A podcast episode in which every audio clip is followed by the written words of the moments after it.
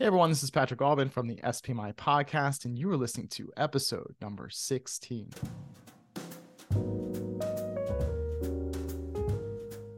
Hey everyone, thank you so much for joining in today. Today I have a really exciting topic. In fact, it's such a good topic that I want to do a series on this topic throughout the year. And what we're talking about today is the practice of mindfulness.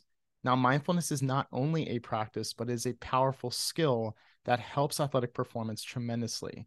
And we're going to discuss a lot of the details of mindfulness, what it is, and also the different attitudes of mindfulness. And then, most importantly, what is the practical approach to implementing this practice in a way that's going to help on the field, on the court, in the arena, and so forth.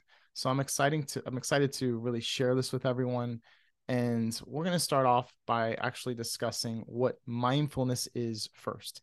And I want to first discuss in the sense of sport. And why is mindfulness important? Well, mindfulness is the ability for an athlete or an individual to really have a heightened level of awareness.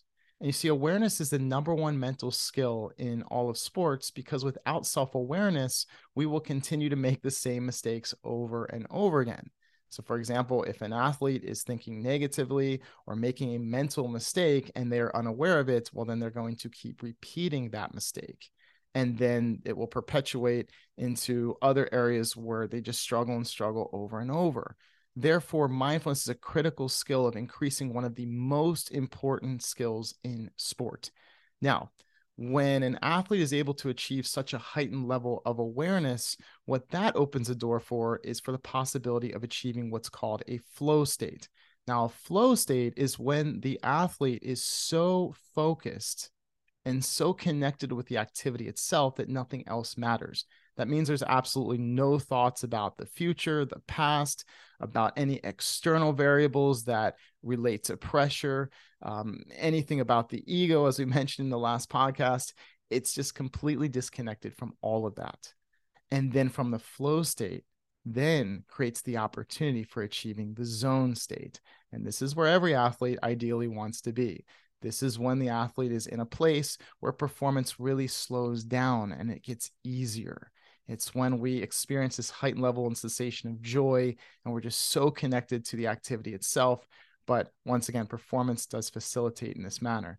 But in order to get to this process, we first need to understand mindfulness and really practice this skill, implement it daily. So that way it opens the opportunity to then achieve the flow state, which then further opens the opportunity to achieve the zone state.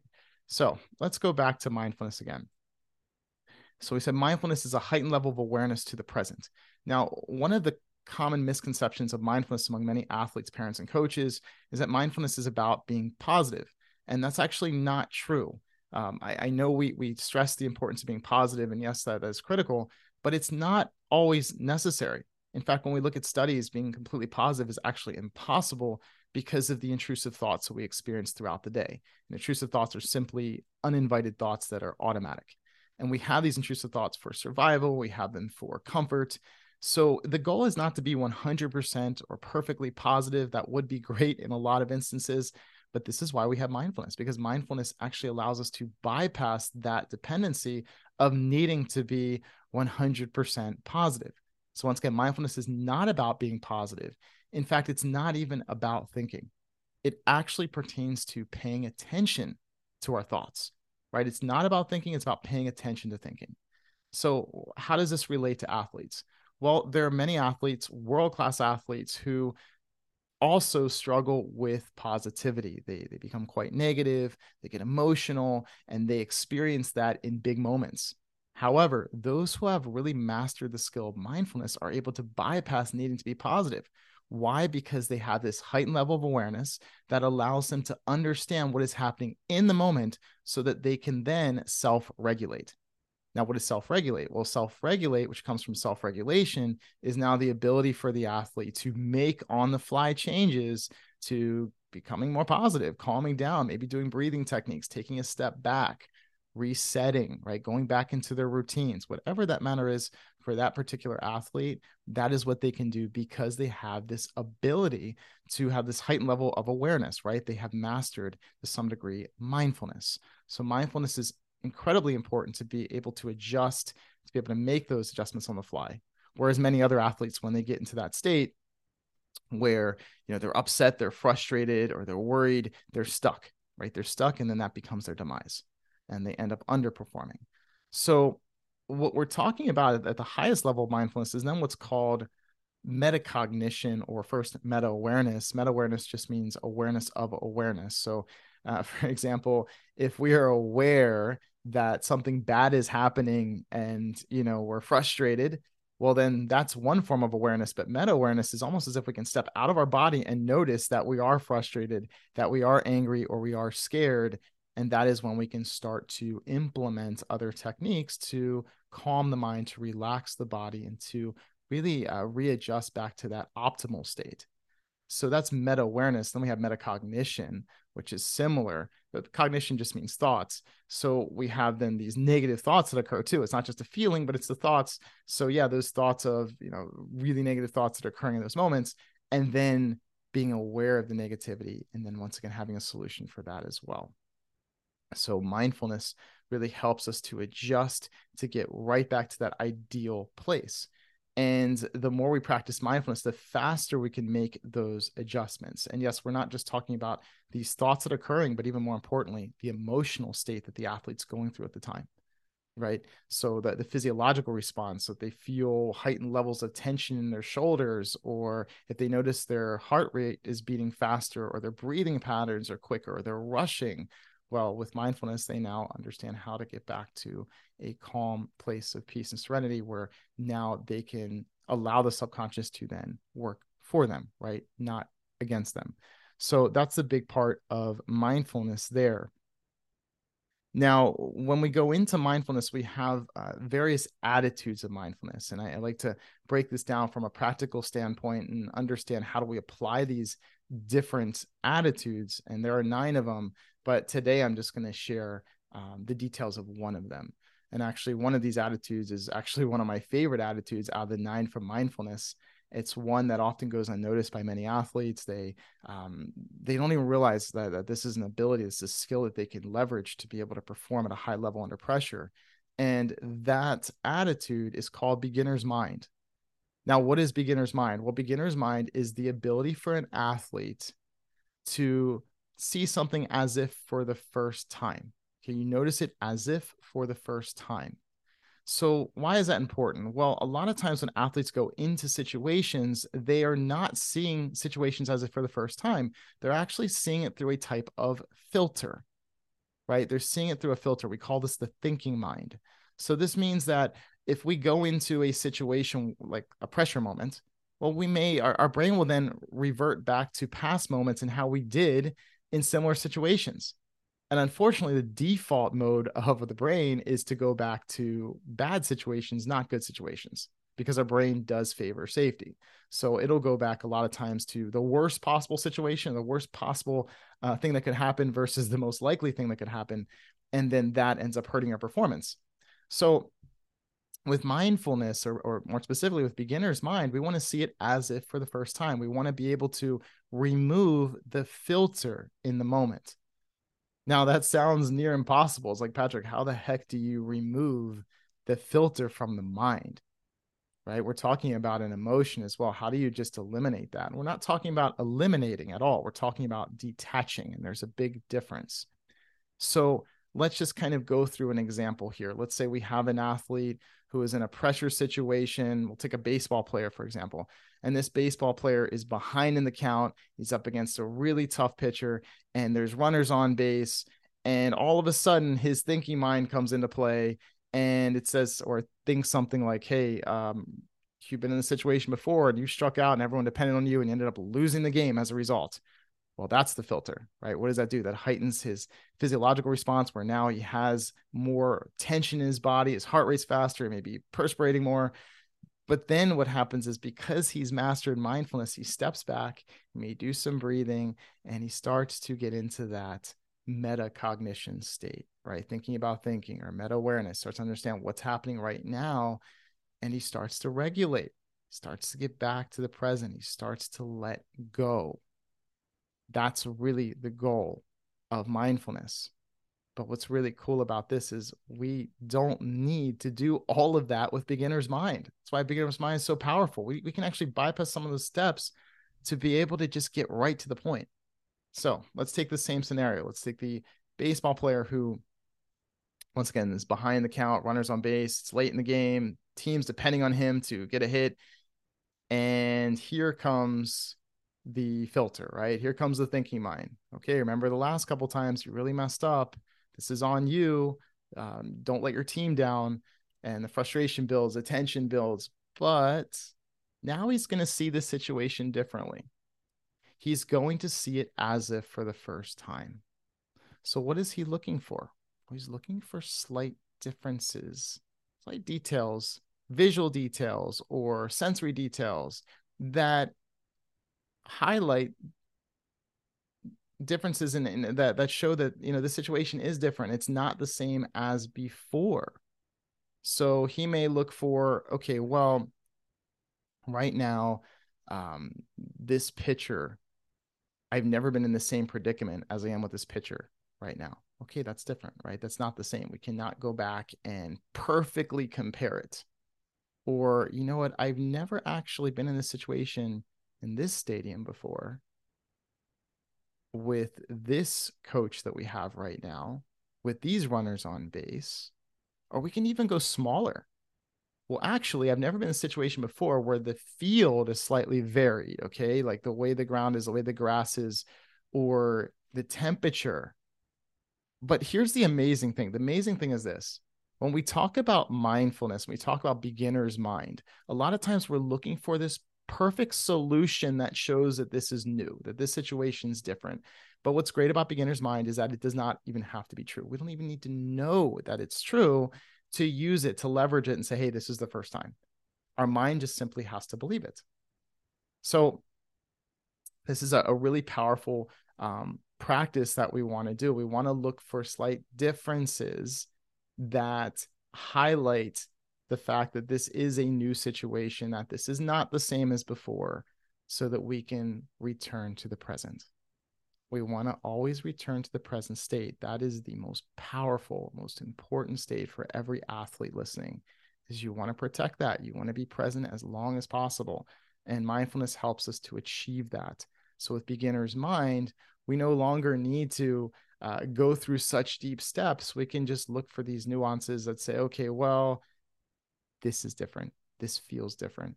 This looks different. And then let's treat it as different, as opposed to let's compare it and let's prepare because that could happen again. So it, it removes also the the fear, right? The, the the fear factor in those situations. So I, I want to share with everyone a, a kind of a I guess a cute story that that I experienced when I was little, and this is just a great example of beginner's mind and how it works. Uh, this is one of my earliest memories I have as, as, a, as a person. and this occurred when I was, I want to say three years old, um, maybe four, let's say three years old. I was very young. And I was um, being watched by my grandparents. So, or I wasn't watched at this moment. I was in the backyard of my grandparents' house and I was in the grass and I was just playing, you know, in the yard. And I was sitting down and I saw this thing that was on a, on a flower. I didn't know what it was. Uh, I was very curious and I just decided to play with it. So I started petting it. I believe I, I recall I tried to put it on my hand to hold it. And immediately I felt this sensation of pain, this sharp sensation of pain. So I run inside and my grandmother is panicking and I'm, you know, crying. So she sits me down for 15 minutes. She, you know, calms me. I believe she gave me a little ice. And then after 15 minutes, she sends me right back outside. So here I am back outside. I'm sitting out in the yard again. I'm playing again. And I notice something else. And I don't know what it is. It's it's far different looking, especially to a three-year-old. So I decide to engage in it curiously. And I play with it. And once again, I put on my hand, I'm kind of petting it. And this took a little bit longer, but after let's say 15 seconds or even 10 seconds, I experienced a lot of pain again so then I go run inside and I'm crying. And at this point, my grandmother is just flipping out and she's like, You're not going back outside. This is it. And she gives me some ice and calms me down. Well, what were those two things?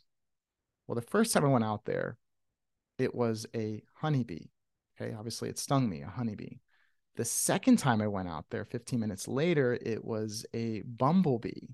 Now, to a three year old, they look a lot different, right? We all know what a honeybee looks like and even a bumblebee, but the bumblebee, at least to a three year old, at that time, me watching, I believe it was Sesame Street and all these things, I, and it was a Fraggle Rock and all that. Like I, I would look at it and it looked um it, it, looked like a character. It looked almost cartoonish right? It looked like a you know a, a, puppet. It was it was just really cool where it was kind of furry and bubbly and wobbly. So i had zero fear and this is what it's about.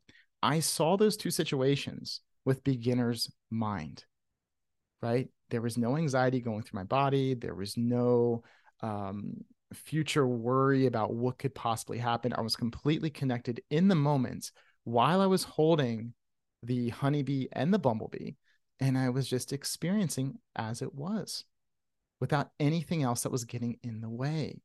And that's what's so beautiful about it. Now, after those experiences, I then, um, then a, a filter was created in my mind where now when I saw a bee, immediately there was this physiological response where I felt more tense and I got anxiety and then I had fearful thoughts uh, you know, it, was just a lot of uh, stuff that wasn't there before.